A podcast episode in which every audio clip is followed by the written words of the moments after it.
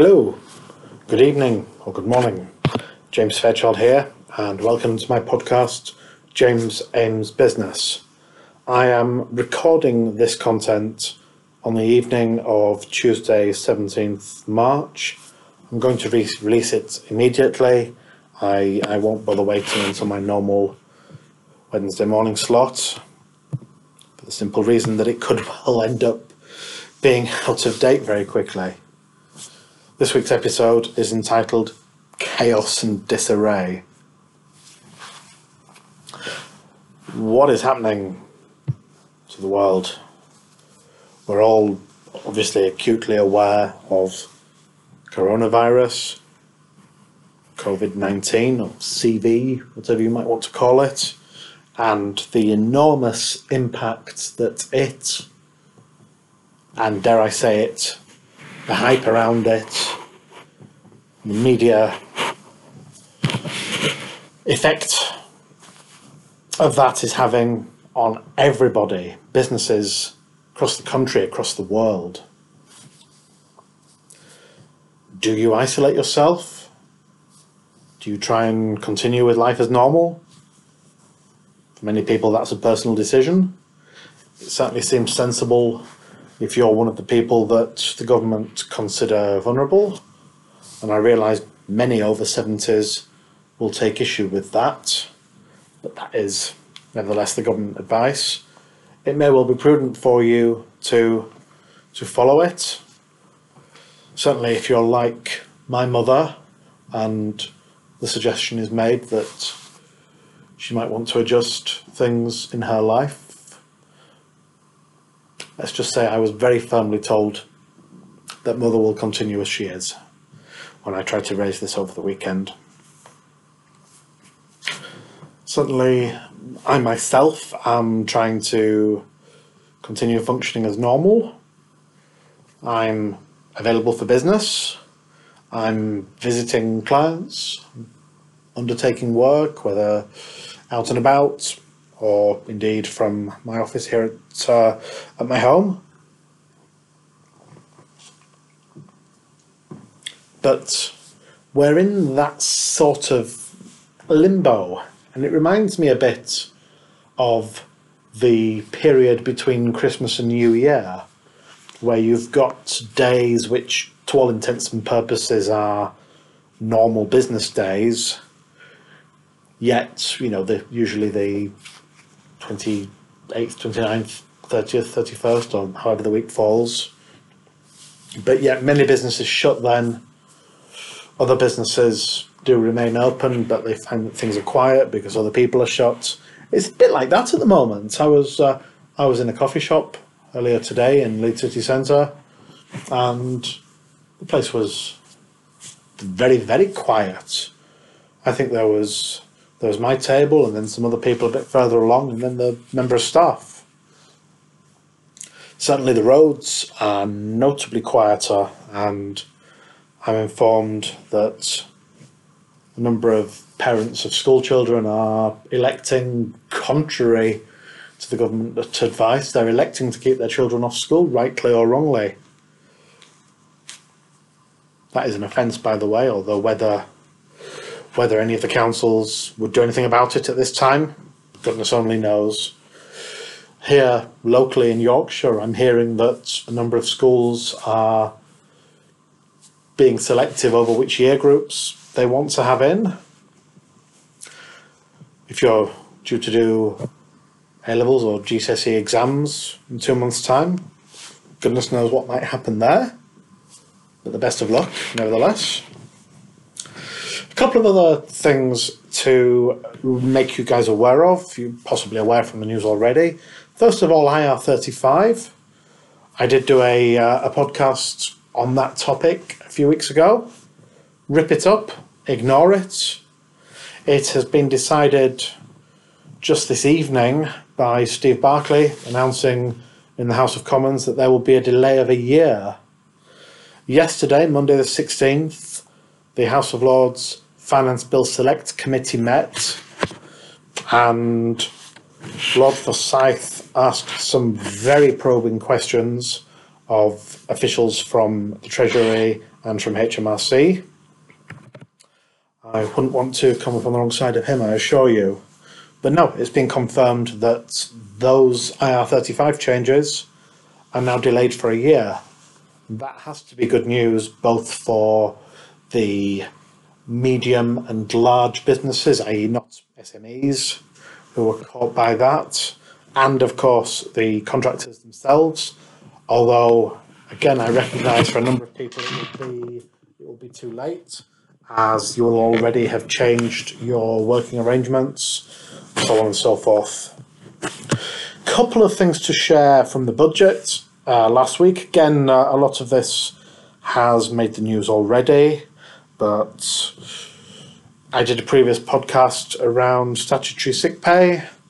Again, you can rip up most of that.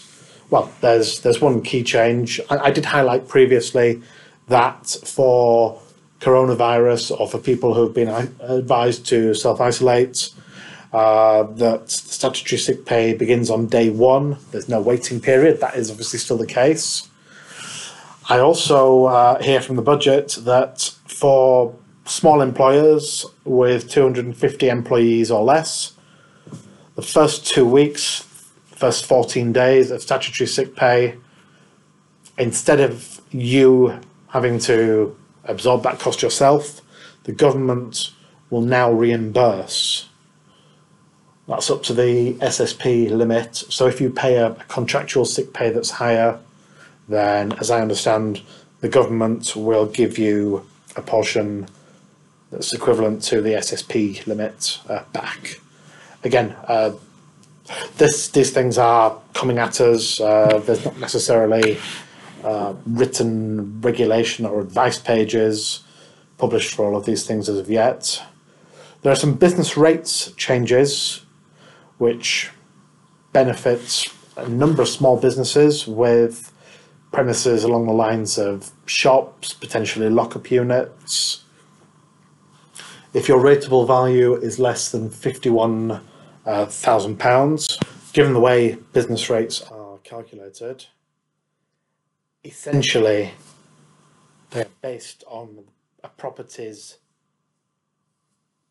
open market rental value as at 1st of April 2015, five years ago. So a rateable value of £51,000. That could well include some decent sized premises depending where you are. There is, however, to be a review of business rates later in the year of 2020, subject obviously to everything else. A uh, bit of information around national insurance contributions. Uh, so, a lot of, well, a, num- a number of business owners give themselves a salary which is at the level where they get credit for national insurance purposes but don't actually have to pay any national insurance. At present, for the next two weeks. That would be a, an annual salary of between 6,136 and 8,632 come the start of the financial year.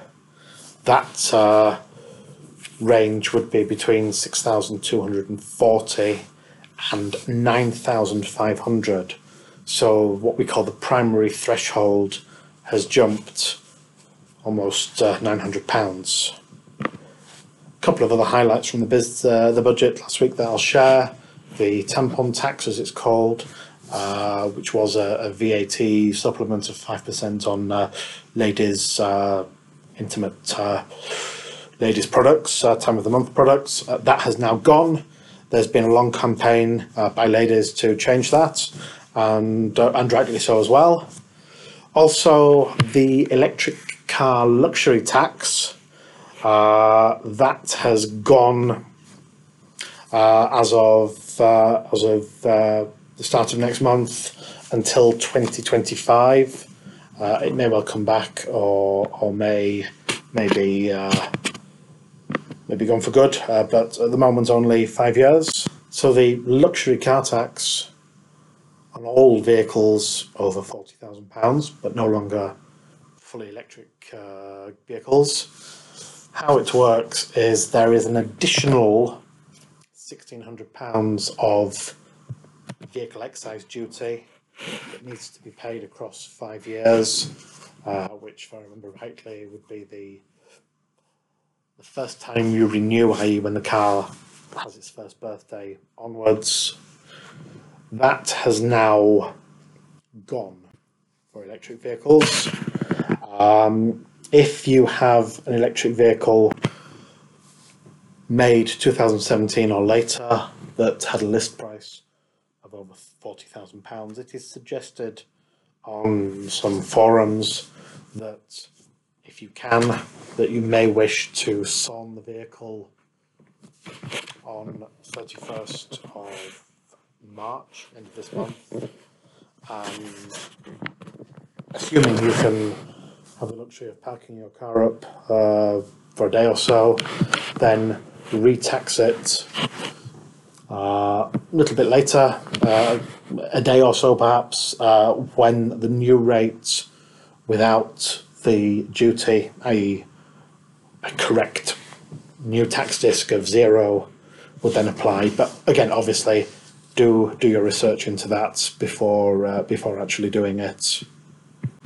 Just going to end with a couple of tips from me, which I don't think I've actually seen in in any of the media uh, lately, but obviously lots of talk recently uh, about uh, washing hands and using using uh, antibacterial, antiviral hand gel, and so on and so forth. Probably the two biggest sources of germs in terms of things that uh, that are on your person, pockets, wallets, and so on. The screen of your mobile phone.